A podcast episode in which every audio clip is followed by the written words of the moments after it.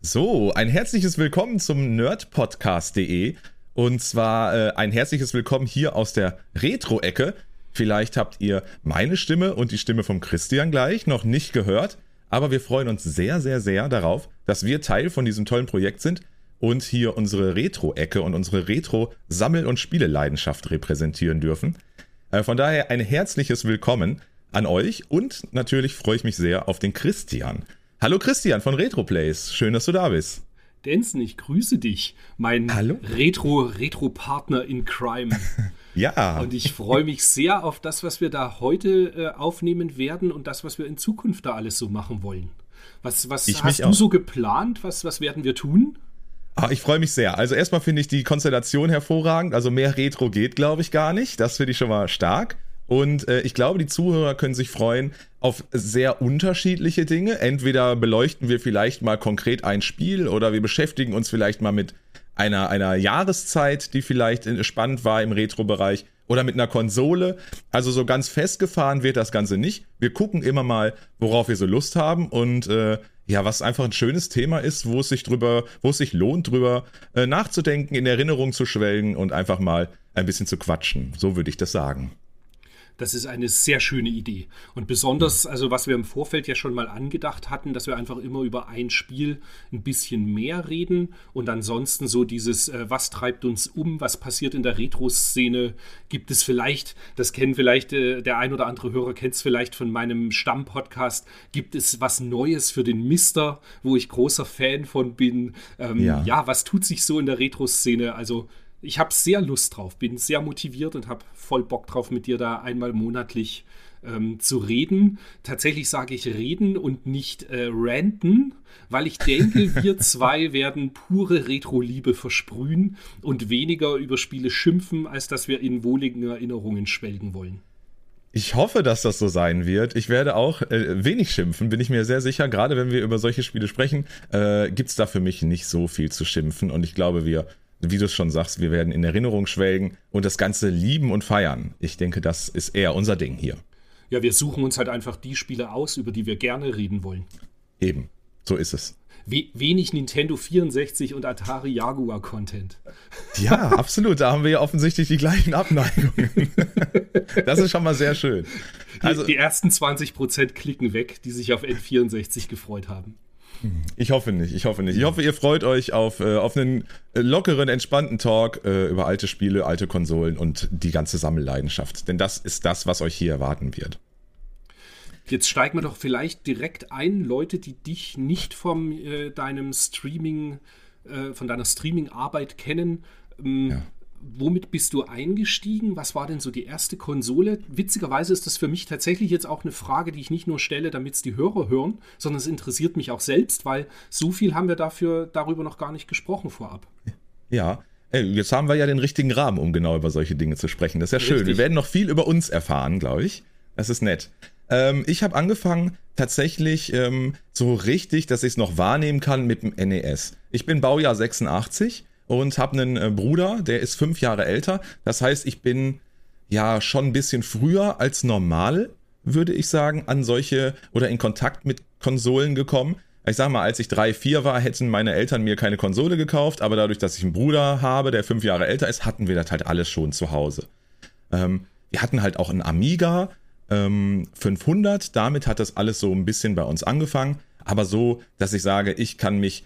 noch dran erinnern, da würde ich eher Richtung N E S gehen. Daran kann ich mich wirklich erinnern, dass wir die Spiele da zusammen zu Hause hatten und ich kann mich auch noch genau erinnern, wie ich daran saß und daran gespielt habe. Aber beim Amiga, da weiß ich nicht, da weiß ich es schon nicht mehr so richtig.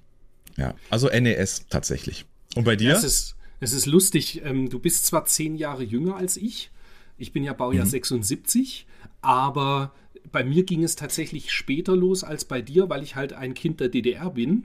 Und ja. mein, mein Vater hat zwar von der Universität immer mal diesen, ähm, wie hieß der nochmal, K C fünfundachtzig, das war halt mhm. der D D R-Computer, den hat er mit nach Hause gebracht ab und an übers Wochenende. Und da habe ich so meine ersten Erinnerungen dran an Spiele. Aber mein erstes eigenes Videospielsystem war dann halt der Game Boy. Und da bin oh, ich dann ja. aber auch gleich richtig hart eingestiegen, also mit Tetris und Mario Land. Und ein Jahr später kamen dann schon über die diversen Importhändler, die es halt in Deutschland damals gab, auch schon die ersten Japan-Importe.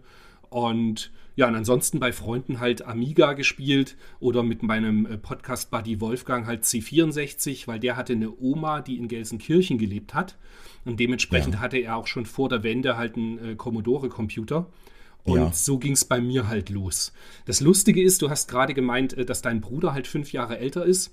So ist es mit meinen beiden Jungs. Der eine ist ja. dreieinhalb, der eine ist dreieinhalb und der andere ist siebeneinhalb.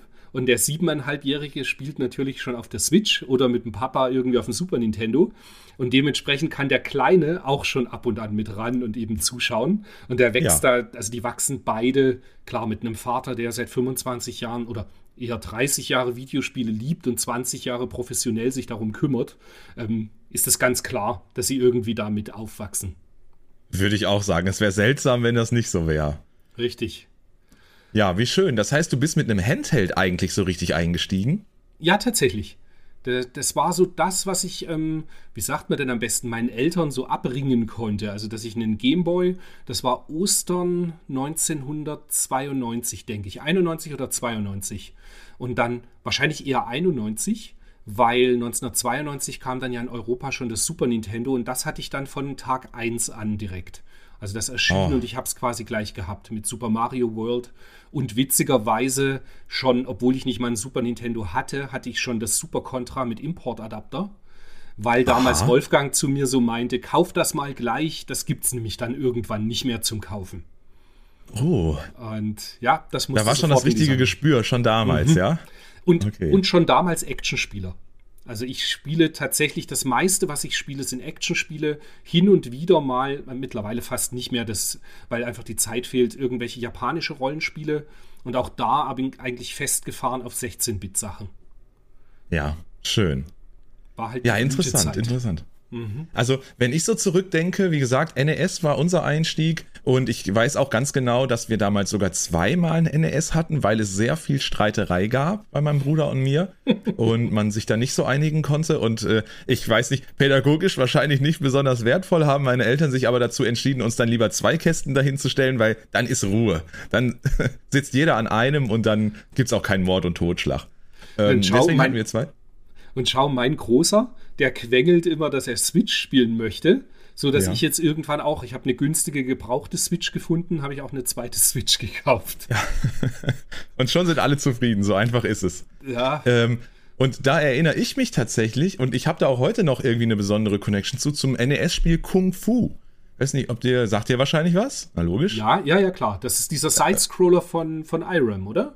Genau, der ungefähr nach drei Minuten durchgespielt ist. Also ist ja ein wun- unfassbar kurzes Spiel, aber ja, das haben wir damals äh, hoch und runter gespielt. Kung Fu ist so, auch wenn ich das, wenn ich das Label sehe von der Cartridge, da gibt's halt äh, absolute Emotionen in meinem Kopf. Ähm, das ist das, das, was es dann auch für den Game Boy gab, gell? Als äh, Spartan X, glaube ich. Ist das so? Ich ja, weiß ja, es jetzt dieses, nicht. Dieser ja. Sidescroller, ja, ja. Und ich erinnere mich noch, das habe ich im Kaufhaus immer gesehen, dass das auf dem N E S die Kids gespielt haben. Ja. Ähm, ja. Aber ja, so ist es. Das sind so Spiele, da man weiß nicht, warum man sie besonders toll fand, aber es ist halt pure Kindheitserinnerung und deswegen findet man sie heute immer noch super. Ja, es ist so. Genauso habe ich das mit A Boy and His Blob ähm, okay. für den N E S. Ein Spiel, das wir damals gar nicht durchspielen konnten, weil natürlich weder mein Bruder mit sieben noch ich mit drei irgendwie gefühlt äh, ein Wort Englisch konnten und alles auf Englisch war und wir haben einfach alles gedrückt und es hat irgendwie Spaß gemacht. Heute finde ich, ist das auch eigentlich gar kein cooles Spiel, aber wie du das gerade schon sagst, es gibt halt so, es gibt halt bestimmte Erinnerungen, die hat man und warum man das jetzt toll fand oder nicht, kann man heute überhaupt gar nicht mehr sagen, aber damals war das offensichtlich irgendwas Besonderes für einen. Ja, so ging es mir bei Super Mario Land. Heute mhm. spielt man das halt, also im Moment jetzt immer noch, spielt man das halt in zwanzig, fünfundzwanzig Minuten durch. Ja, klar. Damals als Kind, man war Wochen beschäftigt. Ich mhm. erinnere mich noch, wie aufgeregt ich war, als ich in der dritten Stage war, wo diese ganzen äh, Steine so rumrollen und dann kommt dieser Endgegner, der einfach nur so, so große Steine auf einen drauf wirft. Und da, da habe ich Wochen hingespielt, bis ich soweit war. Aber natürlich, ja. man wurde dann halt auch einfach mit der Zeit immer besser bei den ganzen Titeln. Ja, ich glaube, das unterschätzt man halt auch. Man spielt natürlich heute ganz anders als damals. Man hat halt noch nicht zwanzig Jahre Übung, wie man ein Steuerkreuz am besten bedient und wie man die Knöpfe drückt. Ja, wobei ich da sowieso immer äh, mit, mit offenem Mund fast da sitze, wenn ich dich im Stream sehe, wenn du diese Kaizo-Marios spielst. Das wäre halt gar nichts für mich. Also das äh, würde ich nicht packen. Ja gut, das ist, das ist auch wirklich was sehr Besonderes. Äh, das ist jetzt auch nicht so für den Casual-Spieler, sage ich mal. Die Mario, die Kaizo-Mario-Sachen, die, da, äh, die ich da so liebe, die sind natürlich wirklich für die absoluten Schwitzer, ähm, die nicht genug bekommen von Mario. Und denen das normale Mario vielleicht ein bisschen zu leicht ja, ist. Richtig. Ja, wie ist das bei dir? Du, du sammelst, bist ja immer noch ein großer Sammler, wie ich ja gesehen habe, auch in deiner Sammlung bei RetroPlays. Dich verwaltest du ja ganz schön dort. Ähm, kommt da bei dir so wöchentlich immer wieder was dazu? Oder kaufst du nur noch äh, Picks, die du wirklich äh, suchst? Oder kaufst du auch ein ganzes Konvolut mal, wo dann zwanzig Spiele dabei sind? Wie, wie handhabst du das?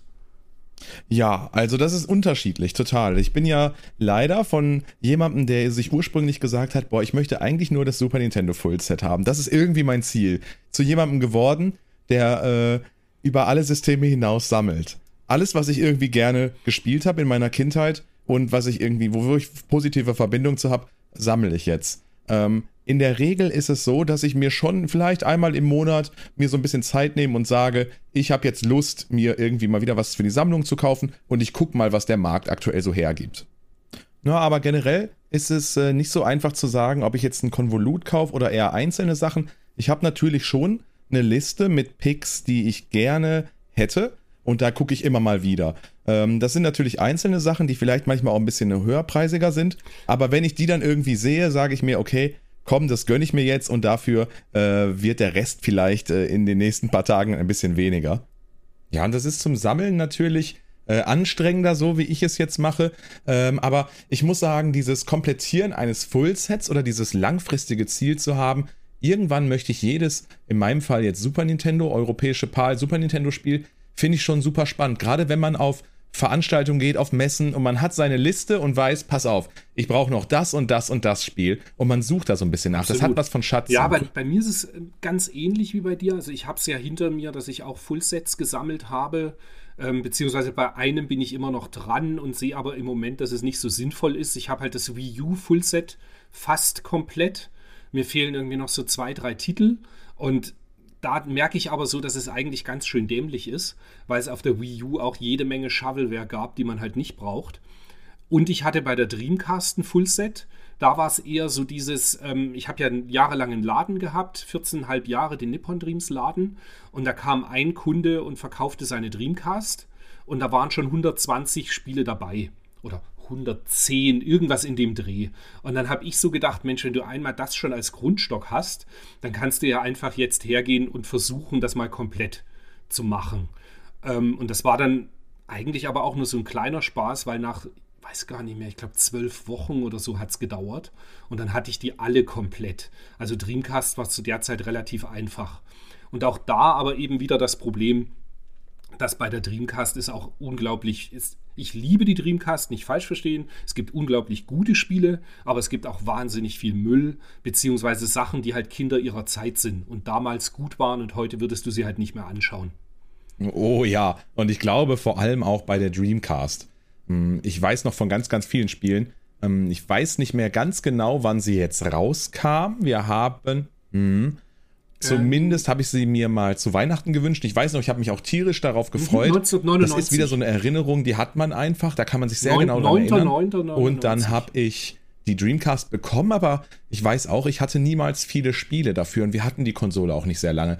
Man hatte diese gängigen Sachen. Ich glaube, zum Release hatte ich dabei Dead or Alive. Ähm, dann dieses Taxi-Spiel. Äh, vielleicht Shenmue. Und das war es im Prinzip auch. Und dann hat man halt schon... Mhm. wieder die Dreamcast verkauft, weil dann die nächste Konsole kam, so war das ja damals und dann hat man die alten Sachen abgegeben, vielleicht auf dem Flohmarkt oder irgendwie zu Geld gemacht, um sich dann die nächste Generation zu kaufen. Aber weil du, weil du sagst, Geräte äh, in, in Zahlung geben, um, um sich die nächste Hardware gönnen zu können, das schmerzt bei mir immer noch tief. Ich hatte ein amerikanisches Super Nintendo mit den ganzen Konami-Klassikern, also von Batman Begins über Contra drei, über X L A, Super Castlevania, die, die ganzen U S alle in Box und habe die in Zahlung gegeben, um dafür eine PlayStation eins mit Resident Evil eins zu bekommen. War natürlich im, Nachhin- im Nachgang äh, nicht so cool, aber ähm, ja, war halt damals so. Man wollte halt die neuen Sachen einfach haben. Und im Laufe der Zeit habe ich mir natürlich die ganzen Sachen sowieso wieder nachgeholt. Und die stehen jetzt auch schön im Schrank. Aber mir geht es nämlich genau wie dir ansonsten. Also ich, Full Set habe ich hinter mir gelassen. Ich kaufe quasi, worauf ich Lust habe. Habe auch angefangen, meine Sammlung insofern auszudünnen, dass ich ähm, Spiele, die mir gar nichts bedeuten, die man halt irgendwie nur gekauft hat, weil die muss man halt in der Sammlung haben, wenn man ein Sammler ist. Oder die sind rar und teuer und deswegen behält man sie. Von den ganzen Sachen habe ich mich getrennt, außer sie bedeuten mir halt richtig was und ich will sie unbedingt in der Sammlung behalten. Und da gehören so Sachen wie halt bei Super Nintendo die Konami-Klassiker, die Capcom-Klassiker. Also ich könnte nicht ohne einen Street Fighter und ein äh, Super Ghosts and Ghosts oder so. Das muss halt einfach alles in der Sammlung stehen. Ja, voll. Finde ich auch. Aber ich habe, glaube ich, auch schon ganz schön viel Kram, wo ich gar keine emotionale Bindung zu habe, sondern einfach nur, ich hab's, weil ich's dann hab. Mhm. Es ist ja eine Art und Weise zu sammeln. Ähm, also man kann natürlich sagen, man, man sammelt vielleicht nur aus Emotionen und sagt, man hat die ähm, Module da, die man irgendwo, mit denen man was verbindet. Oder man sammelt halt, weil man sagt, ja, ich will im besten Fall irgendwann mal alles haben. Und dann kauft man vielleicht auch Spiele, die einem bis dato vielleicht auch noch gar nichts gesagt haben, die man noch nie gespielt hat. Aber man kann damit seine Sammlung vervollständigen. Mhm. Was ja. ich auch noch aber liebe, mir ist es ja, schwankt ja, was ich auch noch liebe, sind ja Bücher zu sammeln. Also einfach Aha. dieses, es gibt zum Beispiel so diese Super Famicom Box Art Collection oder die Pixel-Bücher von Robert Bannert, wo es eins ja. von Super Nintendo und Mega Drive gibt. Und für dich interessant, das ist angekündigt worden, jetzt auch für den Game Boy Advanced.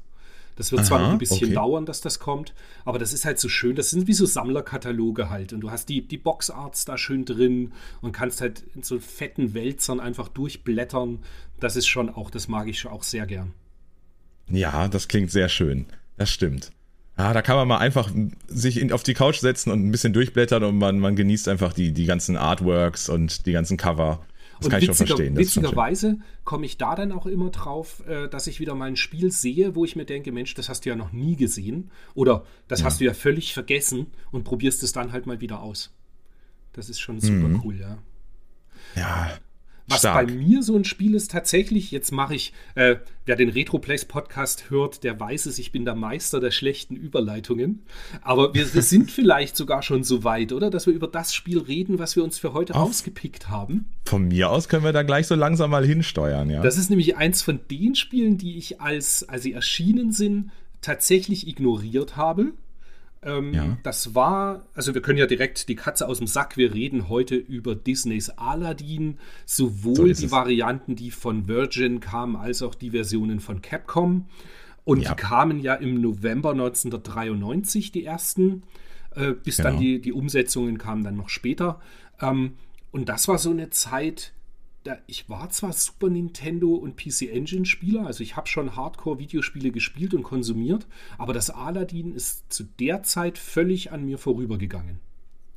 Ja, also ich kann dir gar nicht sagen, ob ich das dreiundneunzig sofort gespielt habe, das kann, das, daran kann ich mich gar nicht mehr erinnern, weil da wäre ich äh, sieben gewesen, ähm, das weiß ich nicht, aber ich weiß zumindest, dass ich es in meiner Kindheit gespielt habe und geliebt habe. Ob das jetzt so war, als das Ding rauskam, keine Ahnung. Es kann auch sechsundneunzig gewesen sein oder siebenundneunzig. Aber ähm, ich weiß zumindest, dass ich ähm, zu der Super Nintendo-Variante von Capcom schon eine besondere emotionale Verbindung habe. Und das geht mir mit den anderen Versionen, über die wir auch gleich sprechen, zum Beispiel über die Genesis-Version oder Mega Drive-Version von Virgin, da ging es mir nicht so. Daran kann ich mich überhaupt nicht erinnern, dass ich die jemals gespielt habe, muss ich sagen. Ich denke, ich habe die Mega Drive-Variante seinerzeit bei Wolfgang gesehen, weil wir halt als beste Kumpels äh, ständig aufeinander hingen und er extrem viel auf dem Mega Drive gespielt hat. Aber ich, tatsächlich die, die, die Capcom-Variante auf dem Super Nintendo, die habe ich erst kennen und lieben gelernt, vielleicht vor fünf Jahren. Da habe ich ja. die irgendwann in einem Konvolut mal als Japan-Version dabei gehabt und habe die dann ausprobiert und fand sie wirklich super und finde sie immer noch sensationell gut. Also ich habe sie jetzt halt zur Vorbereitung vom Podcast auch gespielt wieder. Ja. Es ist einfach ein tolles Spiel. Das ist ähm, anders, also wenn ich es jetzt vergleiche mit der Mega Drive-Variante, es ähm, baut halt, natürlich erzählt es die Geschichte vom Film so ein bisschen nach, aber ja. in einer anderen Art, als es halt die Mega Drive-Variante macht. Es startet zwar auf diesem Markt, aber ähm, ja, irgendwie habe ich das Gefühl, dass die Mega Drive-Variante ein bisschen näher am Film ist, als es mhm. die vom, vom äh, Super Nintendo ist. Wobei ich auch gestehen muss, ich habe den Aladdin-Film nur als Kind gesehen und dann nie wieder. Oh, oh, ja, tatsächlich. Ja, tatsächlich. Also man mag es mir jetzt nicht ansehen, aber ich finde Disney eigentlich ganz cool, muss ich sagen. Und gerade so diese Filme, die, die klassischen, so einen klassischen Aladdin-Film habe ich schon sehr häufig geguckt und auch sehr gerne, immer mal wieder. Und es ist, glaube ich, auch nicht lange her, dass ich den gesehen habe. Lass es mal ein, zwei Jahre her sein. Guckt man so vielleicht zur Weihnachtszeit immer mal wieder. Also bei mir ist das so. Ja, das Lustige ist, ja. meine Frau ist auch großer Aladdin, äh, was Aladdin, großer Disney-Fan. Ich tatsächlich auch. Aber es läuft irgendwie bei uns dann so, dass sie den immer eher nachmittags mit meinen Kindern guckt. Okay. Und mhm. dann ja, bin ich da irgendwie dann raus und nutze die Zeit für was anderes. Aber es ist jetzt gar nicht so, dass ich irgendwie sagen würde, oh Gott, Disney, Kinderkram und so weiter. Nee, nee, ich mag die Sachen schon auch sehr gern. Habe auch Ariel im Kino gesehen, damals als ja. Zehnjähriger oder so. Und nee, nee, das schon. Aber ich kann mich einfach an den, das hätte ich vielleicht im Vorfeld jetzt mal noch machen sollen, den nochmal anschauen. Aber dazu kam es leider nicht. Ich ja. war mit Spielen beschäftigt. Ja, das kann ich schon verstehen. Und der Film, spannenderweise, kam ein ganzes Jahr vorher raus. Da sieht man mal, das wäre heute ja auch ganz anders. Heute kommt sowas raus und im besten Fall kommt dann auch direkt passend dazu, um natürlich die meiste Kohle abzugreifen, das Game, das man dann irgendwie auf allen Konsolen kaufen kann, was vielleicht auch noch gar nicht fertig ist, aber Hauptsache, es kommt dann mit dem Film raus. So ein Spiel äh, war es damals so, dass es tatsächlich ein ganzes Jahr lang später kam. Und es basiert natürlich auf den, ja, auf den klassischen animierten Disney-Film von zweiundneunzig, der ein Jahr früher kam. Ähm, und ja, du hast es gerade schon gesagt, du hast das Gefühl, dass der, die, die Mega Drive-Variante so ein bisschen näher am, am Film oder am Original ist. Beide erzählen natürlich die Geschichte, aber ich hätte es auch genauso gesagt, dass gerade die Super Nintendo-Variante manchmal von den Leveln her schon auch sehr abgespaced ist, sage ich mal. Also man fragt sich da teilweise schon, wow, was passiert hier gerade? Ähm, und der Bezug zum Film, den finde ich da manchmal auch sehr schwierig zu erkennen, sage ich mal. Also natürlich, die Geschichte wird erzählt von vorne bis hinten. Es gibt ja auch immer so kleine Cutscenes in beiden Varianten.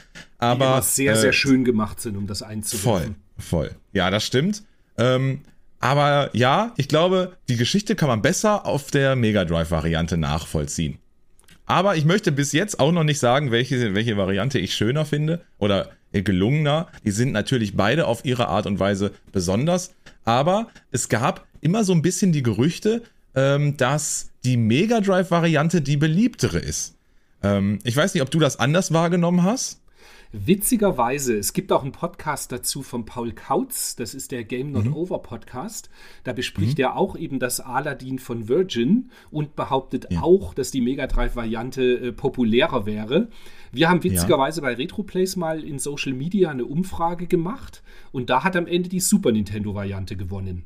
Und ja. ich kann es ja gleich so sagen, für mich, ich mag die Super Nintendo Variante auch lieber als die Mega Drive Variante. Ja.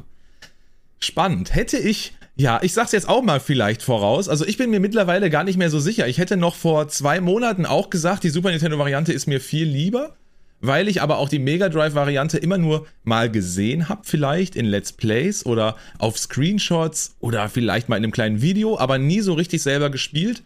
Und im Zuge dieses Podcasts habe ich natürlich auch mal die Mega Drive-Variante ganz durchgespielt. Und mittlerweile könnte ich nicht mehr sagen, dass mir die Super Nintendo-Variante deutlich besser gefällt. Es hat sich ein bisschen verändert, muss ich sagen. Aber dieses Gerücht, dass die, die, die Mega-Variante, ja, die ist ja auch viel besser und da hat man ja auch ein Schwert, das ist immer das, das absolute Argument für die Mega-Drive-Variante. Bei Aladdin auf dem Mega Drive, da hast du ein Schwert und kannst mit dem Schwert kämpfen. Und auf dem Super Nintendo kannst du nur Äpfel werfen. Es muss ja schlechter sein.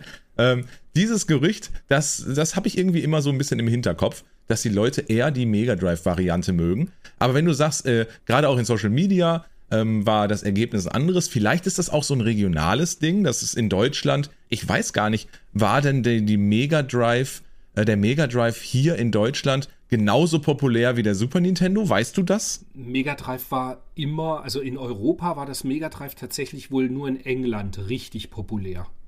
Ja. Das, das Super Nintendo war schon immer in Deutschland populärer. zu der Zeit ja. damals, als es äh, Sega war.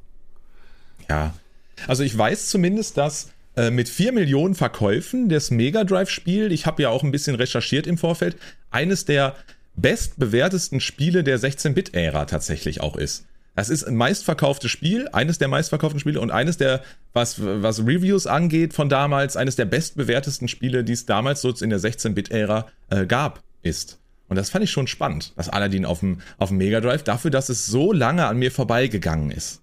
Was halt, ja. das, was halt ganz cool ist, ist dieses, es war eine Filmlizenz und trotzdem ja. war es sehr, sehr gut. Also weil das, äh, genug Hörer werden das vielleicht nicht mehr wissen. Es gab Zeiten, wo einfach jegliche Versoftung von Filmlizenzen einfach absoluter Müll war.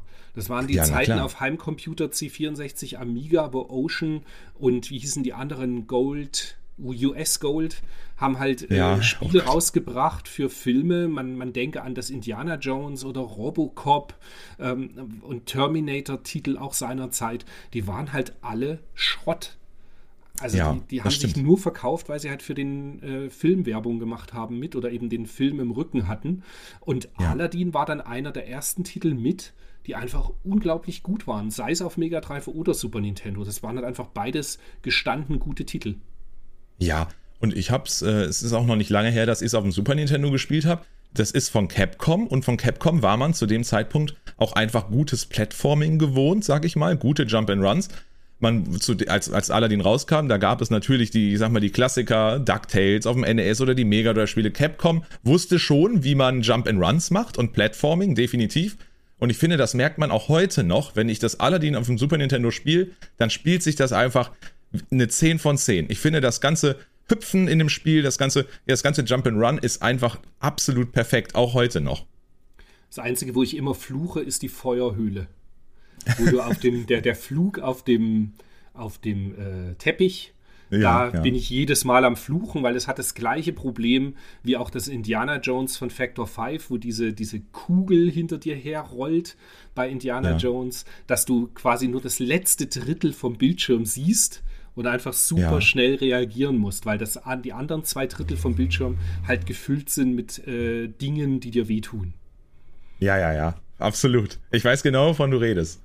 Aber ich muss trotzdem sagen, spielerisch ist das eine absolute Perle. Absolut. Jetzt kann man natürlich sagen, Aladdin ist jetzt nicht mein Ding, das kann man absolut nachvollziehen, ähm, jeder wie er möchte, aber vom, vom, vom Gameplay her ist das eine absolute zehn von zehn. Und da kann man einfach auch nicht äh, anders drüber sprechen. Ich finde, dass, dass das Jump-and-Run-Gefühl bei diesem Spiel auf dem Super Nintendo ist mega gut. Es ist einfach mega gut. Wie findest du den Schwierigkeitsgrad verglichen Mega Drive zum Super Nintendo? Super Nintendo schon ein einfaches Spiel, würde ich sagen. Und das ist jetzt nichts, keine besondere Herausforderung. Ähm, finde die, da finde ich die Mega Drive-Variante deutlich schwerer, muss ich sagen. Das sehe ich ganz genauso. Also, ja. das gut, ähm, du hast mehr Skills als ich. Ich finde jetzt das Super Nintendo auch mein, schon fordernd für mich. Gerade wenn ja. man es eben nicht, äh, nicht den Muscle Memory hat, dass man sich noch an jede Stelle genau erinnert. Aber die ja. Mega Drive-Variante finde ich tatsächlich auch ein ganzes Stück schwieriger. Ja, ist es auch. Ich bin mir sicher, dass das auch einfach objektiv einen Tacken schwerer ist, mhm. das Spiel. Ein witziger Funfact, den ich mir hier auch noch in meiner Recherche sehe, ich ihn gerade, dass der Lead-Programmer bei Capcom war Shinji Mikami und der hat unter anderem danach auch Resident Evil gemacht. Ich fand den Kontrast sehr, sehr witzig. Also das klassische Resident Evil vom, von der PlayStation eins äh, kommt, kommt aus der gleichen Feder wie Aladdin. Und das fand ich irgendwie... Äh, relativ sein, witzig. Sein erster Einstand war, glaube ich, für Capcom damals das Goof Troop. Goof Troop, genau, so steht es hier auch. Genau. Goof Troop und Resident Evil und äh, ja, Aladdin. Das ist eine schöne Kombination von Spielen. Der, der ist einfach völlig psycho geworden und konnte dann nur ja, noch Horror sehen. Ja, ja, ja. Sehr ja, gut. Wie schön. Also, du sagst eher, die Super Nintendo-Variante ist die, die dir besser gefällt, ja? Ja, wobei du mich gerade so ein bisschen ins Schwanken bringst, dass ich gestehen muss, dass ich die Mega Drive-Variante nicht so viel mir angeschaut habe, weil ich einfach so ein bisschen das Vorurteil hatte, dass ich sie einfach weniger gut finde. Muss aber ja. sagen, ich habe sie mir die letzten Abende auch ein bisschen angeschaut. Also das holt ja auch aus dem Mega Drive alles raus, wie schön Voll. bunt ja. alles ist. Die Animationen von Aladdin sind unglaublich gut. Mich tatsächlich stört fast ein bisschen, dass man mit dem Schwert kämpfen kann. Das erinnert ja. mich zu arg irgendwie auch an Prince of Persia. Ja, verstehe ich voll, und, ja. Und da ist dann auch diese, diese, dass er den Degen quasi äh, sticht oder was auch immer oder, oder schwenkt, da ist die Animation zu lang. Ja. Das, das ist nicht so direkt. Ich, ver- ich verstehe schon, was du meinst. Ich finde auch, das Kämpfen ist das, was sich am wenigsten gut anfühlt bei Aladdin auf dem Super Mega Drive. Obwohl es dann immer heißt, oh, da hast du ja ein Schwert, da hast du ja ein Schwert. Aber ich finde das Schwertkämpfen eigentlich äh, ja mit am wenigsten gelungen, meiner Meinung nach. Das, was du sagst zu den Animationen, das sehe ich genauso. Ich glaube, da lässt sich natürlich jetzt auch überstreiten, was schöner ist oder was nicht. Das ist ja auch eine, eine Geschmackssache. Aber wie toll auf dem Mega Drive die Animationen sind, wie viele Frames da die Animationen haben, das ist äh, schon, glaube ich, einen Tacken mehr als auf dem Super Nintendo. Wie gesagt, über Geschmack lässt sich streiten, aber man hat aus dem Mega Drive hundert Prozent alles rausgeholt. Und zu dem Zeitpunkt, darf man ja auch nicht vergessen, war der Mega Drive ja auch schon ein paar Jahre auf dem Markt. Und was man da dann noch rausgeholt hat, aus eigentlich alter Hardware, in Anführungszeichen, sage ich mal, äh, ist schon Nonplusultra. Mhm, absolut. Ja. Ja, das, das Gleiche habe ich dann gedacht. Ich habe mir auch die Amiga-Version nämlich noch angeschaut. Da ist der mhm. Bildschirm ein bisschen näher rangezoomt, hatte ich das Gefühl. Also du siehst Aladdin sogar noch einen Tacken größer, macht das Spiel ja. aber schwieriger. Aber auch da ist für Amiga-Verhältnisse, es ist unglaublich bunt. Und ja. hat ein, der Soundtrack klang auch extrem gut. Klar, der Amiga hatte ja eh super Soundqualitäten. Klar. Ähm, also auch eine, an sich eine super Version, wenn man die Möglichkeit hat, dass man äh, beim Springen nicht mit dem Joystick nach oben drücken muss. Das macht mich immer fertig ja. bei P C, äh, ja. bei, bei Heimcomputerspielen. Ja, voll. Finde ja. ich auch. Das, das geht einfach nicht. Aber äh, du bringst ist mich die tatsächlich denn angelehnt? Entschuldige, sag ruhig erst. Du, du bringst mich tatsächlich dahin, dass ich die Mega Drive-Version noch mal mehr anschauen werde. Die werde ich schon ja, solltest noch mal du. Ich hab's, ich, ich hab's lange ja auch nicht gemacht und immer gedacht, ach nee, Mega Drive. Und wie gesagt, der erste Eindruck hat mir auch meistens nicht so gefallen, weil es einfach ein anderer Artstyle auch ist. Aber wenn man noch mal ein bisschen genauer hinguckt und selber spielt, weiß man es dann doch schon sehr zu schätzen. Also ich würde es auf jeden Fall empfehlen. Ähm, ist ja jetzt ja auch kein Spiel, wo man jetzt hundert Jahre dran sitzt. Das mhm. kann man im besten Fall auch mal an einem Abend durchspielen. Ähm, das ist schon eine absolute Empfehlung. Du lässt mich aber in einem schlechten Licht dastehen. Auch du wirst es an einem Abend durchspielen. ähm, du hast von der Amiga-Version gesprochen, der Amiga-Version. Ist die angelehnt an eine der beiden? Oder die ist, ist die sogar das, genau das Gleiche? Das ist die, auch, ich meine, sogar auch von Virgin äh, gepublished worden. Die ist quasi, ja. soweit wie ich jetzt sehen konnte, identisch zur Mega-Drive-Variante. Gut, ja. möglich, Ach so, okay. gut möglich, dass da äh, irgendwo noch Feinheiten sind, die anders sind. Das wüsste ich jetzt nicht, aber der erste Level spielte sich ziemlich genau so wie die Mega Drive-Variante. Tatsächlich ah, gibt okay. es das äh, Aladdin von Capcom, gibt es auf Super Nintendo und gibt es halt auf ja. Game Boy Advanced. Ja, und auch da habe ich sie nie gespielt. Ich habe eigentlich nur diese beiden Varianten im Kopf. Und die Game Boy Advanced-Variante ist sogar noch ein bisschen unterschiedlich. Die hat ein paar ja. andere Level noch drin. Da war ich ganz verwundert, weil ich habe das angespielt und dann gibt es zwischenrein einfach andere Stages nochmal, die tatsächlich auch gar nicht mal so wenig herausfordernd waren. Und die exklusiv auf dem G B A dann erschienen mhm, sind? Genau. Ah. Aber angelehnt an die Capcom-Variante. Richtig. Also ist ja auch Cap- okay. Capcom der Publisher und genau ja. die, die ersten Stages, es gibt ganz viele gleiche Stages zum Super Nintendo und eben ja. noch ein paar Einsprengsel, die dann anders gemacht wurden. Ah, okay, spannend. Müsste ich mir eigentlich auch mal angucken. Solltest du dir mal anschauen. Ich denke, die könnte dir auch gefallen. Ja. Im, im okay. Gegensatz zu den Varianten, die dann noch alle geportet wurden für N E S und ähm, für ja. den Game Boy zum Beispiel gibt es ja auch. Und die habe ich angespielt und die sind ganz furchtbar. Ja, würde ich auch sagen. Das würde ich auch genauso sagen. Äh, das, das ist auch in, überhaupt nicht nötig gewesen, meiner Meinung nach. Also es muss das Spiel nicht noch für den Game Boy, was war es, Game Boy Color? Gab es auch für den Game Boy Color oder nur für den Game Boy? Nur normaler Game Boy. Also was ich jetzt ja. gesehen habe, nur normaler Game Boy. Und das ja, ist ganz das, das musste es einfach nicht geben, ja. Es ja. ist quasi ein Port, auch von der Mega Drive-Version oder ja. auch das N E S. N E S und Game Boy sind quasi identisch, aber ja. überhaupt nicht gut. Und nochmal komplett anders ist dann ja die Master System-Version. Die startet ja. halt als äh, wie so ein Endless Runner, also es, es scrollt selber der Bildschirm und da hast ja. du quasi diese Flucht von dem Marktplatz ist eben so dargestellt, dass du einfach nur über Hindernisse die ganze Zeit springen musst.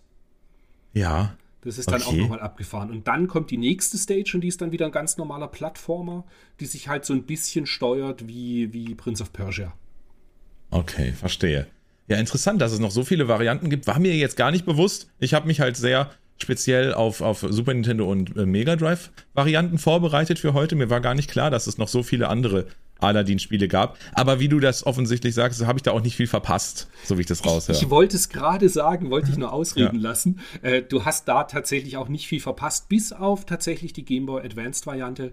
Da kannst ja. du vielleicht mal reinschauen. Die ist schon ganz nett. Es gibt Leute, die die Master System Variante noch gut finden, aber auch da denke ich, das ist mehr eine Kindheitsverklärung oder so dieses typische halt, wenn du heute die Chance hast, die Mega Drive, Super Nintendo oder Master System Version zu spielen, was wirst du spielen? Höchstwahrscheinlich die sechzehn-Bitter.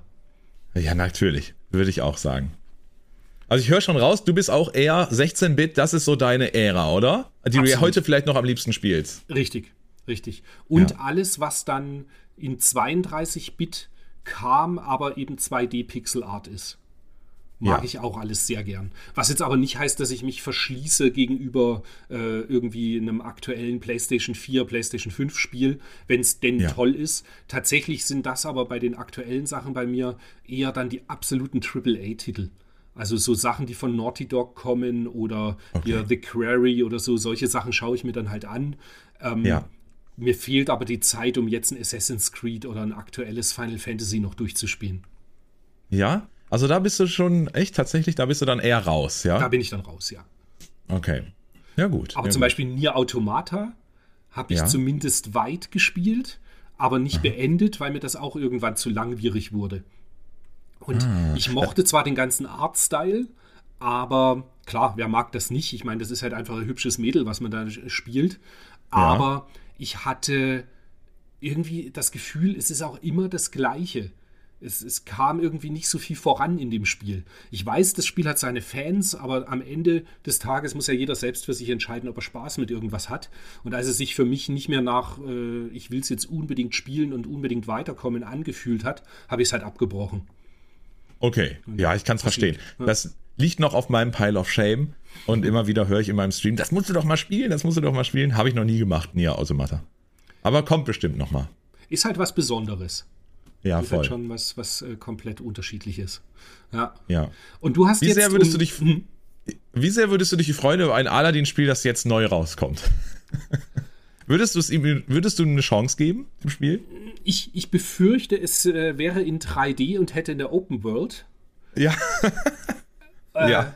Und das, da wäre ich dann raus.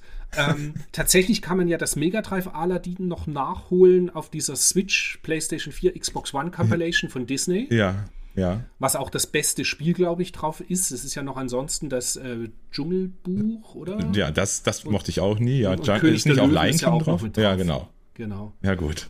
Und also, König der Löwen, den finde ich auch gut. Das muss man sagen. Das, da kann ich jetzt auch nicht so viel Schlechtes sagen, obwohl das eigentlich ein bisschen schlecht war. Aber da, da, da sind wir wieder bei diesem typischen, ja, man hat, glaube ich, auch irgendwie bei manchen Spielen einfach nur Emotionen und da blendet man manche Sachen gerne mal aus. Mhm.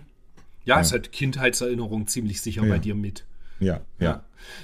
Sagen wir es so, ein, ein zwei D-Aladdin, dem würde ich schon eine Chance geben. Hätte ja. ich schon auch Bock drauf. Das ist so ähnlich, wie ich bin neulich drauf gekommen über einen YouTube-Kanal, dass ähm, es für Xbox Live Arcade ein Prince of Persia ja. Remaster gab. Und Aha. das ist sensationell gut.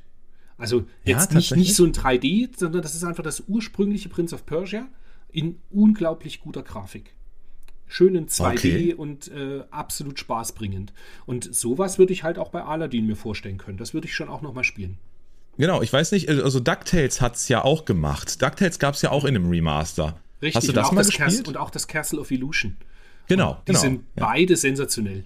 Ja, finde ich auch. Ja, das das wäre doch eine schöne Variante, vielleicht sowas nochmal rauszubringen, oder? Ich meine, das würde ich mir auch äh, original Aladdin in, in nett nochmal, mhm. äh, in optisch nett, wobei, wobei ich die Grafik ja natürlich auch sehr liebe, die sechzehn-Bit-Grafik, aber in, einfach nochmal moderner, da wäre ich offen.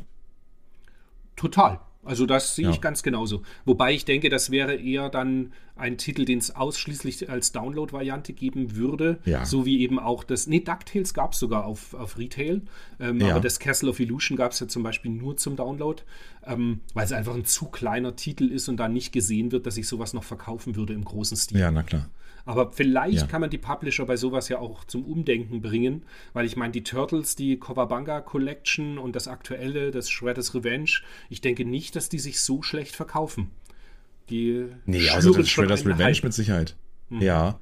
Aber meinst du, die Collection hat sich auch gut verkauft? Die Cowabunga Collection? Ist die schon draußen jetzt? Ich meine doch schon, oder als nicht? Dass Retail, du mit als Retail glaube ich nicht. Ach, als Retail?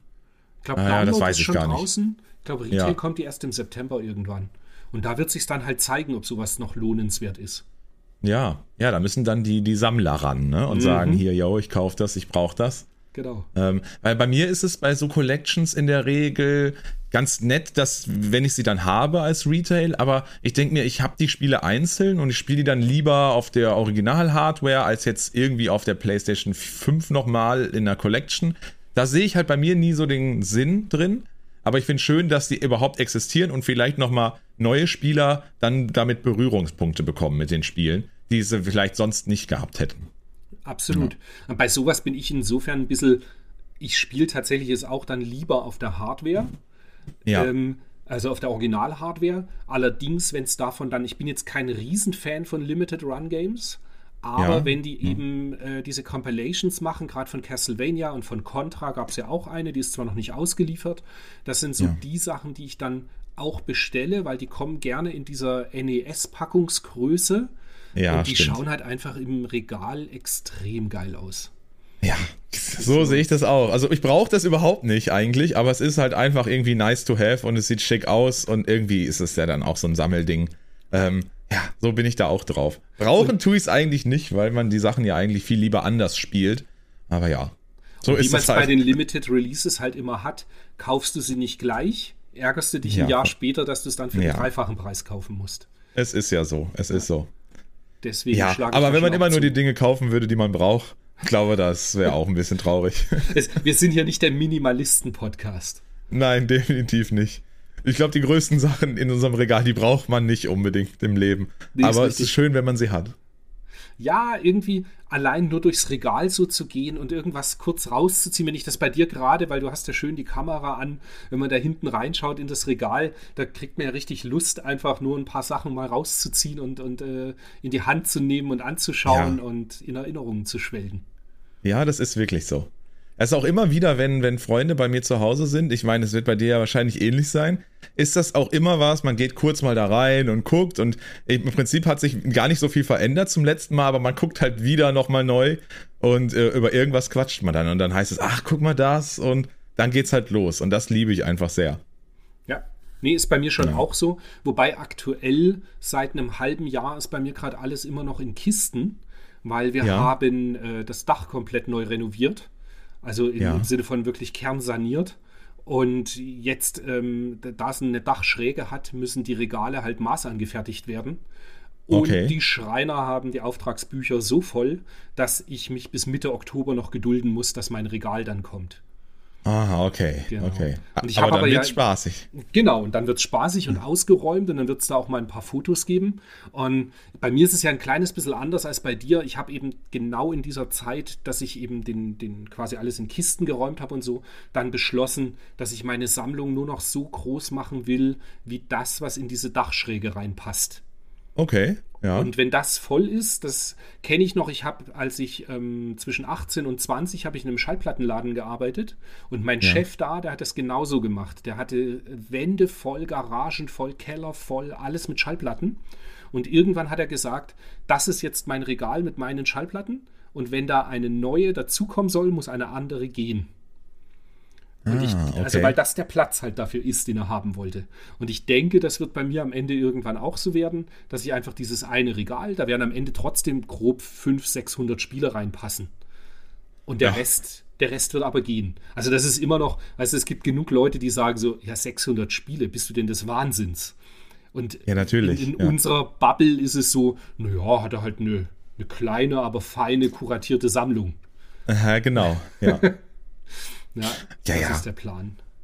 Ja, bei mir ist es eher, also ich, ich hätte gerne noch ein bisschen mehr Platz, würde ich sagen. Ähm, ähm, ja, es kommt halt drauf an, wie ich auch die Sachen präsentiere. Für mich ist es auch immer ganz wichtig, dass es im Stream ganz nett aussieht. Einen wesentlichen Teil äh, sieht man ja auch leider gar nicht im Stream, weil die Kamera nur eine Seite von dem Zimmer zeigt bei mir. Ähm, und da hätte ich gerne einfach noch irgendwie ein bisschen mehr Möglichkeiten, Dinge zu stellen. Aber ich möchte auch nicht alles so zu nebeneinander stellen, so super eng, dann finde ich, sieht das halt auch nicht mehr schick aus. Ja, es ist ein, ein, ein Teufelskreis und ich hätte gerne noch ein bisschen mehr Platz, muss ich sagen. Ich stelle mir gerade naja. vor, wie so links von dir äh, einfach eine riesen Halle noch ist und du sitzt Nein, das quasi nur nicht. auf so zehn Quadratmetern. Nein, aber ich habe auch wirklich mittlerweile eine schöne G B A-Sammlung, die ich einfach auch ästhetisch finde, mhm. weil ich äh, die Boxen mag. Ich mag mhm. Gameboy-Boxen einfach und äh, ja, die sieht man halt leider überhaupt gar nicht, aber ja, so ist es. Man kann nicht, man kann nicht alles haben. Ja, und über kurz oder lang, vielleicht vergrößerst du dich ja auch eines Tages mal ja, und dann ja. ist da noch mehr Platz. So ist es vielleicht, Extrem ja. Extrem cool. Ja, wie schön. Wann, wann ist das letzte Mal, wie lange ist es her, dass du Aladdin gespielt hast, um nochmal auf Aladdin zurückzukommen? Äh, weißt du das noch? Wir nehmen jetzt seit fünfundvierzig Minuten auf, insofern Ach ist so. es äh, eine Stunde her vielleicht. Ach, du hast es vorher noch gespielt? Ich habe vor uns noch mal reingeschaut. Ich habe ähm, ja. lustigerweise fiel mir heute Morgen, die besten Ideen hat man unter der Dusche, fiel ja. mir ein, Mensch, das gab's doch auch für N E S. Und auf dem N E S hast du es dir ja gar nicht angeschaut. Und dann habe ja. ich vorhin kurz, ich hatte mir halt Game Boy, Master System, Amiga, das hatte ich mir alles angeschaut. Und N E S ja. hatte ich vergessen. Und dann habe ich vorhin noch ganz schnell bei der N E S-Variante mal reingeschaut und die dann aber tatsächlich nach zwei Minuten auch ausgemacht. Oh, okay, verstehe. Die aber, hat dich nicht abgeholt scheinbar. Nee, gar nicht. Aber tatsächlich, ähm, das, auch die, die Super Nintendo-Variante ist keine zwei Tage her, dass ich die gespielt habe. Ach, guck mal, ja, im Zuge dessen. Also für die, die sich wundern, warum wir morgens sagen, wir haben uns dazu entschieden, und das finde ich passt auch so schön zu Retro, dass wir morgens immer diesen Podcast aufnehmen. Wir haben jetzt hier zehn Uhr. Äh, und das finde ich auch so richtig schön. Das ist ein, das, den Morgen verbinde ich auch am meisten mit Retro, muss ich sagen. Man stand ja auch als Kind dann früh auf, vielleicht samstags oder vielleicht sogar vor der Schule. Äh, und dann hat man die Konsole angeschmissen. Ich finde, das ist die schönste Uhrzeit, um über solch, solche Dinge zu reden. Fehlt nur noch die Schüssel Cornflakes und der lauwarme ja, Kakao. Das stimmt. Ja, leider kein Kakao hier gerade. Stümperhaft vorbereitet. Aber beim nächsten Mal werde ich hier mit Kakao sitzen. Und ich ermutige euch auch alle zu Hause, die ihr vielleicht, oder gerade wo ihr auch immer ihr seid, im Auto vielleicht, äh, holt euch doch einen Kakao zum nächsten Mal.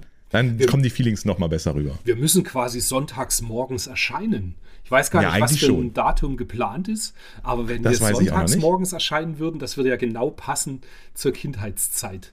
Ähm, lustigerweise stimmt. aber, das, dann müssten wir fast wie eine Radioshow sein. Und dann wäre es tatsächlich so wie damals. Weil das auch ja. das Fernsehen war ja nur linear. Ja, du hast recht. Das ist so eine, ja. eine lustige kleine Geschichte von meinen Jungs. Die kennen das halt gar nicht mehr, dass man morgens, wenn man Fernseher anmacht, die haben halt Netflix und Amazon ja, Prime. Und es kommt halt genau das, was sie sehen wollen, wird angeschaut. Ja, na klar. Und wann sie wollen, ja. G- genau, und wann sie wollen dann noch. Der, der einzige Hemmschuh sind da die Eltern. Die sagen, jetzt nicht. Ja. Das ist schon verrückt.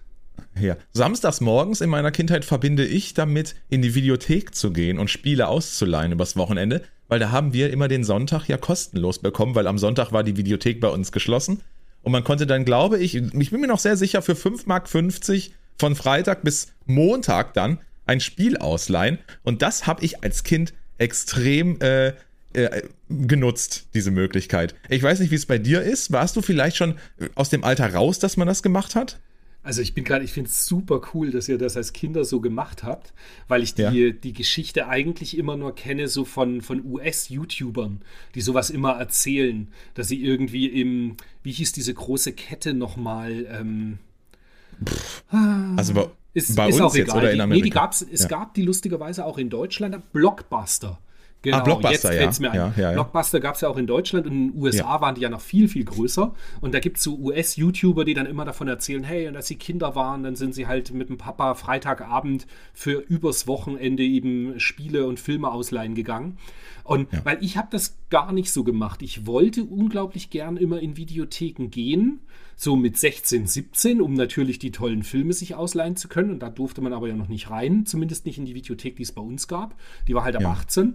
Und als mhm. ich dann achtzehn, neunzehn war, war das irgendwie für mich uninteressant. Keine ja. Ahnung. Okay. Das war, ich bin gar nicht so der Videothekengeher. Ja. Also bei uns gehörte das absolut dazu, zu so einem Samstag. Die war auch für uns, bei uns, ab, ab, ab allen, also da gab es keine Altersbeschränkung. Es gab halt innerhalb der Videothek dann einen achtzehner-Bereich, da konnte man natürlich nicht hin. Aber das war auch gar nicht spannend, weil man wollte zu denen, so, so wie ich es noch erinnere, ich habe mir viel PlayStation eins Spiele da ausgeliehen und ich glaube auch N vierundsechzig Spiele. Und da hat man, ich sag mal, die beste Möglichkeit gehabt, ziemlich viele Spiele zu spielen, die man sich ja so vielleicht auch nicht leisten konnte. Man konnte ja auch nicht äh, jedes Wochenende sich zwei, drei neue Spiele kaufen, die waren ja teuer. Und da war das einfach immer gut, wenn man sowieso viel davor gesessen hat, hat man es manchmal auch geschafft, die Spiele durchzuspielen und konnte sie montags zurückgeben und man war happy. Und das fand ich gut. Heute wäre das auch nichts mehr für mich, weil natürlich, wie, wie schade, dass man das Spiel dann nicht mehr hat, vor allem wenn man es mag. Also total absurd. Aber damals, als, als äh, in der Kindheit, war das eine gute Möglichkeit, günstig mal Spiele auszuprobieren. Total. Ja. Das erinnert mich so ein bisschen, wenn wir kein Geld für Spiele hatten, also dann so mit achtzehn, neunzehn, ich habe zwar gearbeitet, aber ja. dennoch war in der Ausbildung, das Geld war trotzdem knapp, dann hat man diese PlayStation- und Dreamcast-Magazine gekauft, wo Demo-Discs mit drauf waren. Und dann hat man halt irgendwie für, für ich glaube, das Dreamcast-Magazin war zwölf Mark, und das PlayStation-Magazin war unter zehn Mark. Und dann waren da ja. halt Demos drauf, die man spielen konnte. Und zum Beispiel äh, Colin McRae Rally gab es eine Demo, die haben wir ewig gespielt. Also da gab es halt nur eine Strecke, wenn ich mich richtig entsinne. Und die haben wir halt ja. so lange gespielt auf Bestzeiten. Ähm, ja, weil es halt eine Demo war, die man günstig dazu bekommen hat. Wie schön. Und dann hat das Heft, weiß ich nicht, vier Mark fünfzig gekostet oder so, ne? Ja, ich glaube eher so um die sieben oder acht Mark. Ach so, doch so, aber, ja. Okay. Ja, ja, weil halt Datenträger mit drauf war. Aber das ja. Coole war halt, du warst dann eben mit darüber informiert. Und ja, bin ich neulich drauf Wie gekommen. Die, die habe ich nämlich ganz lang gesucht. Das ist fast noch so ein, so ein Add-on zum, zum, was wir am Anfang besprochen haben, was man so für die Sammlung gekauft hat. Ich, meine erste Erinnerung an Tony Hawk's. Ja. War eine, die, die hatten, also Activision hat eine Veranstaltung gemacht in München in der Muffat-Halle und hat Tony mhm. Hawk's vorgestellt für Pressevertreter. Und ein Freund von mir, der Lichttechniker ist, war auf dieser Veranstaltung als Techniker eben und bekam ja. am Ende eine Demo von Tony Hawk's eins mit ähm, dieser Skatehalle, die, die halt ein Level ist bei Tony Hawk's. Das ist ja. nicht die, die erste Stage, sondern die zweite oder dritte oder so. Ja. Und diese Demo haben wir in der W G damals gespielt bis zum geht nicht mehr. Und immer auf Highscore und so weiter. Und diese, das fiel mir neulich wieder ein. Und dann hab, also was heißt neulich, so vor zwei Jahren oder so, dass das halt so war. Und die Disc war halt längst verschwunden, ist halt zwanzig Jahre her. Und in der W G wahrscheinlich irgendwann als Bierdeckel oder irgendwas mal geendet. Und ja. dann habe ich die händeringend gesucht. Und irgendwann hat sie einen Italiener auf eBay verkauft. Ja, man muss auch die Konkurrenzplattform manchmal nutzen, wenn bei RetroPlays was nicht ist. Und ja, ja dann habe ich die mir gekauft und das war auch der pure Nostalgie-Flash. Natürlich oh, hätte ich gut. die Stage auch einfach spielen können im Original Tony Hawk's eins, was ich habe. Aber nee, es musste diese Demo sein. Wie cool ist das denn? Ja, aber so eine cool. Demo hat ja damals auch gereicht, wenn man da so auf Highscore gegrindet hat. Da brauchtest du, gerade bei Tony Hawk's, da reicht ja eine, eine Stage, sag ich mal. Wenn du da mit deiner W G sitzt und guckst, wer die meisten Punkte hat, da hat die eine Stage ja eigentlich vollkommen gereicht, ne? Ja, und das Coole war halt so, diese Stage geht, glaube ich, zwei Minuten und dann ja. hast du den Score und dann gibst du das Joypad weiter und dann spielt der Nächste und hat genau einen Versuch und dann ist der Nächste wieder dran und hat einen Versuch. Und so ging das halt ja. einfach nur immer, wer den höheren Score hat. Ja, wie schön. Demo-C Ds, ja, gibt's auch nicht mehr. Heute kann man einfach mal eine Demo runterladen, dauert zwei Minuten. Tatsächlich, ja. Das gibt war es Demos, die, die, gibt es in, ich sag mal, in Sammlerkreisen seltene Demos? Weißt du das? Also, was es als Sammlermarkt gibt, ist, ist diese, diese Pressekopien. Die bei Dreamcast, ja. die sogenannten White Labels, bei ja, der PlayStation okay, ja, auch eben diese P R-Copies, die, die kein Cover haben und nichts und nur so eine schwarze Disc sind. Ja. Das schon. Und ansonsten gibt es natürlich noch ähm, so ganz spezialisierte Sammler, die äh, auch die, die Presseversionen oder eben die Vorabspiele von Super Nintendo und so weiter sammeln. Die gab es ja auch. Es ja. gibt zum Beispiel eine, die hatte ich eine Zeit lang, gibt es eine äh, sechzig Hertz Version äh, N T S C von Super Pro Protector. Bedeutet, es ist quasi Super Contra, aber du hattest die Roboter schon eingebaut. Und, das und ist dann halt in sowas, sechzig dann, Hertz? Und dann in sechzig Hertz auch noch. Und das ist halt ein bisschen selten, solche Geschichten. Ja, na klar. Das verstehe ich. Und so Sachen werden auch normalerweise nicht online irgendwie angeboten zum Verkauf, sondern das sind einfach ja. Leute untereinander, die sich kennen und die da irgendwelche Beziehungen haben. Oder die Entwicklerkits okay. zum Beispiel suchen vom Dreamcast, um dann auf alten Festplatten noch Spiele zu finden, die nicht veröffentlicht wurden und so. Da gibt es okay, ganz verstehe ich, ja. Sachen. Ja. ja. Jetzt weiß ich, um vielleicht auch nochmal die Brücke zu Aladdin zu schlagen, dass äh weder Mega Drive noch Super Nintendo Variante äh, irgendwie selten sind. Weißt du davon, ob es ein seltenes Aladdin-Spiel gibt, egal auf welchem System, oder sind die alle eigentlich irgendwie ja, häufig hergestellt worden und immer noch im Umlauf? Also im Umlauf immer.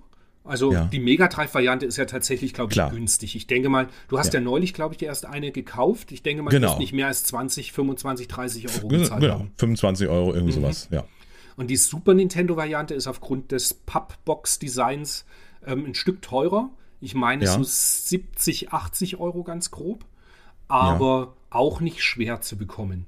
Also mit Geduld findet man da auch wahrscheinlich für weniger als siebzig Euro. Aber Sofortkauf ist irgendwas siebzig, achtzig Euro und in schönem ja. Zustand. Und auch die Japan-Version für den Super Famicom ist nicht sonderlich teuer. Die aber auch ein anderes Cover nochmal hat. Das ist ja, so ein roter Aladdin. Das ist auch sehr, sehr sexy, würde ich sagen. Das gefällt mir sehr ja. gut. Ja. Was es noch gibt, jetzt als kleiner Hinweis für Leute, die auch ihre ROMs patchen oder wenn sie eben mit ROMs was anfangen können, es gibt einen sogenannten Fast-ROM-Patch, wobei mhm. mir auf Super Nintendo, wobei mir da nicht so aufgefallen ist, was der wirklich macht.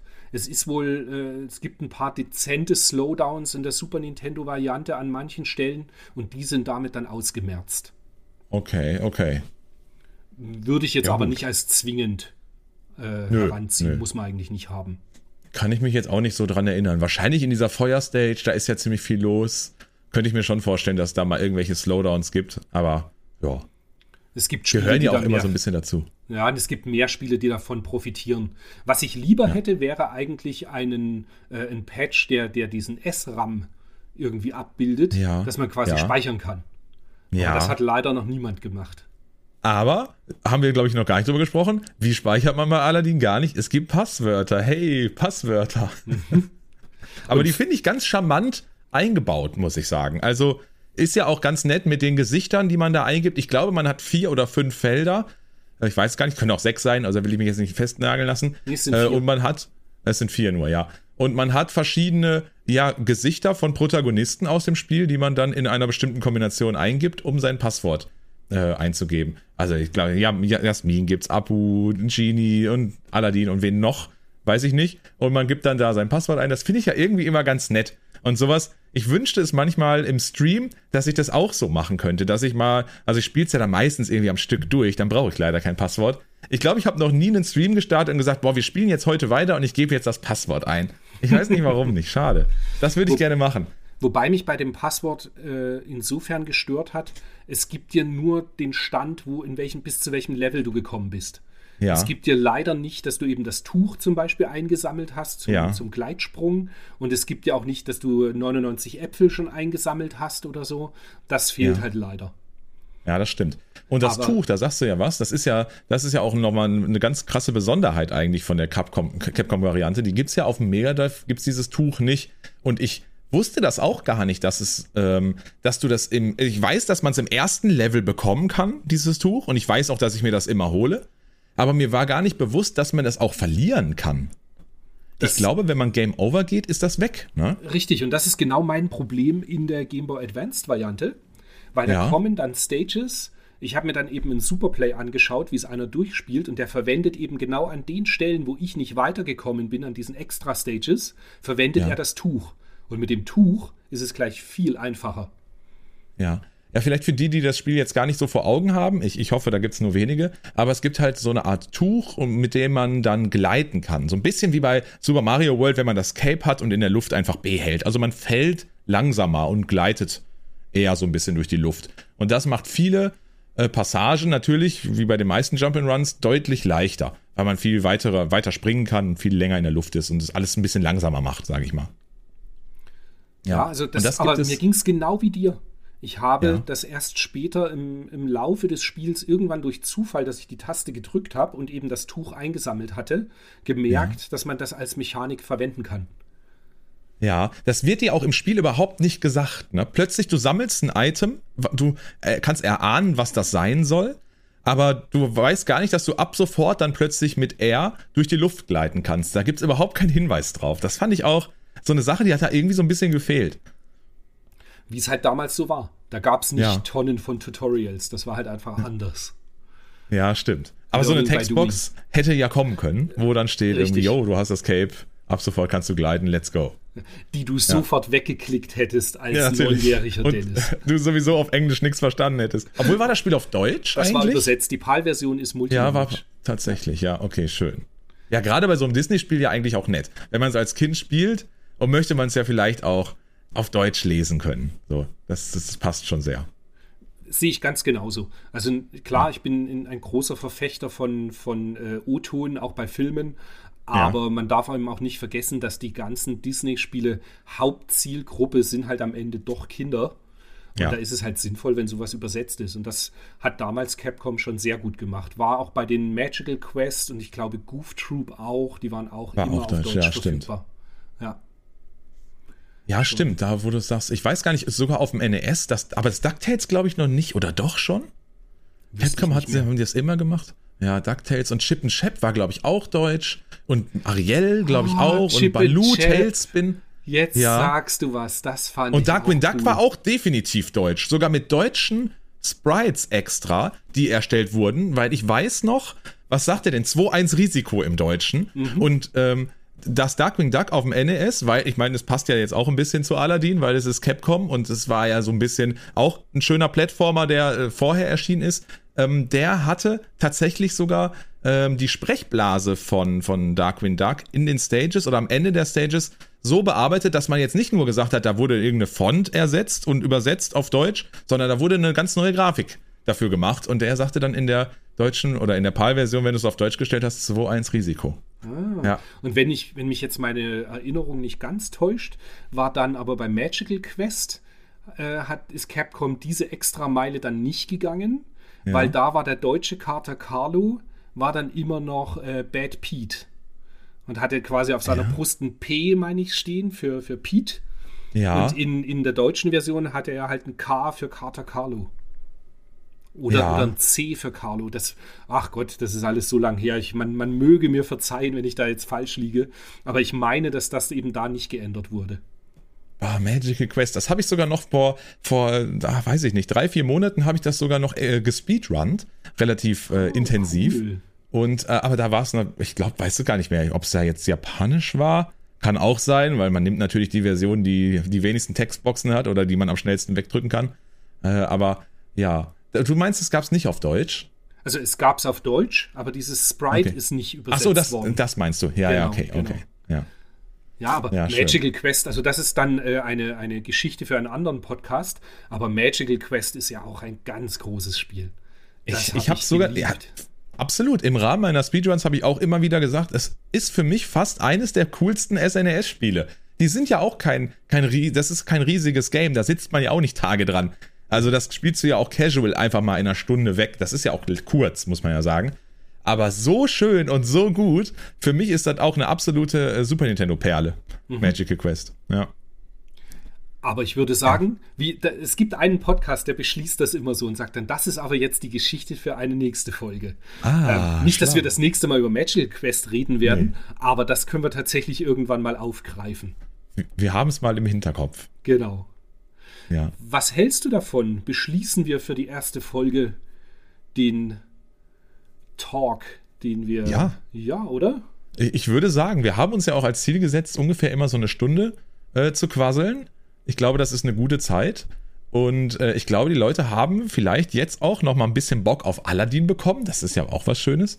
Ähm, und ich glaube, man kann hier guten Punkt finden. So würde ich das auch sagen. Ist auf alle Fälle ein Spiel, also wenn man ein bisschen ein Faible hat für Plattformer und ja. extrem gut gemalte, gezeichnete zwei D-Grafik und wo wir gar nicht drüber gesprochen haben, guten sechzehn-Bit-Sound. In allen Varianten ist es eine unglaublich gute Musik. Also ja. Die gefällt mir auch sehr, sehr gut. Ja. Haben wir nicht drüber gesprochen, das stimmt. Vor allem über die, ja, man, ich möchte jetzt auch gar nicht ausschweifen, aber die Mega Drive-Variante lohnt sich dann noch mal ein bisschen mehr, meiner Meinung nach, was den Sound anging. Okay. Ähm, aber müsst ihr selber ausprobieren. Das ist doch auch schön. Müsst ihr vielleicht selber jetzt als Zuhörer ausprobieren und könnt selber beurteilen, äh, wo euch der Sound besser gefallen hat. Aber meiner Meinung nach, Mega Drive haut dann noch mal mehr raus. Was du ja natürlich auch machen kannst, ich weiß jetzt nicht, wie dein Streamplan aktuell ausschaut, dass du ja. irgendwann äh, in Aladdin für Super Nintendo und Mega Drive mal so hintereinander reinspielst und ja, voll. Dann kann sich jeder beides noch mal kurze Games. Mhm. Ja. Ja, so ist es. So da ist musst es. Du mir zwingend Bescheid geben, weil dann ja. äh, klicke ich mich da auch mit dazu. Ja, klingt schlau, klingt schlau. Okay. Ja, wie schön. Ich würde sagen, wir machen hier den Punkt tatsächlich, oder? Wir ja. verabschieden uns hier an der Stelle von unserer ersten Retro-Folge im Rahmen des nerdpodcasts punkt de. Ich freue mich extrem, dass wir das machen. Ich freue mich wirklich sehr darauf, auf die kommenden Folgen. Ich bin da sehr optimistisch. Ich glaube, das ist für viele Zuhörer eine Bereicherung. Ich finde es schön, dass wir jetzt so viele verschiedene Kategorien hier auch, sage ich mal, thematisieren in dem Ganzen. Und vielleicht an der Stelle auch der Hinweis, die meisten Leute werden es natürlich wissen, aber wir beide sind ja nur zwei von einem Konvolut von Leuten, die zum nerdpodcast punkt de gehören. Und äh, unbedingt auschecken, was es da noch so gibt und was euch sonst noch so gefallen könnte. Und ich glaube, dass man da, äh, dass man da für jeden irgendwie was finden wird. Und äh, ich habe einfach absolut Bock auf die nächsten Wochen und Monate mit diesem Podcast und freue mich sehr, dass wir jetzt hier ein Debüt hatten in der Konstellation, Christian. Es war mir eine Freude, Denzen. Ja. Ich müsste ganz kurz noch was droppen, so der Shadow ja. Drop, nachdem wir vor, nachdem wir Ende August ja mit dem Podcast wohl erscheinen. Am ja. dritten September ist im Feuerwerk in München die, der erste Videospiele-Flohmarkt. Und es ja. wäre super, wenn ihr da erscheinen möchtet, ja. weil ich habe es äh, dreimal organisiert und es ist jetzt das erste Mal, dass es tatsächlich stattfindet. Die letzten beiden Male durfte ich nur Hallenmiete zahlen und am Ende äh, wurde es leider gekappt. Insofern, ja. ich würde mich über rege Besucherzahlen freuen. Und ansonsten, wenn ihr Bock habt auf alte Videospiele und äh, statt dem Dancen den Wolfgang noch dabei haben wollt, es gibt noch den RetroPlays Podcast, wie eingangs erwähnt, wo wir einmal monatlich über die Videospiele, die getestet wurden vor dreißig Jahren, uns lang und breit auslassen. Das ja, war's dann schön. Aber auch schon von mir. Vielen Dank ja. fürs Zuhören. Habt eine gute Zeit und spielt Aladdin. Würde ich auch sagen, das wünsche ich euch auch. Habt einen guten Tag oder morgen oder wann auch immer ihr hört und ich hoffe bis zum nächsten Mal. Tschüss. Tschüss.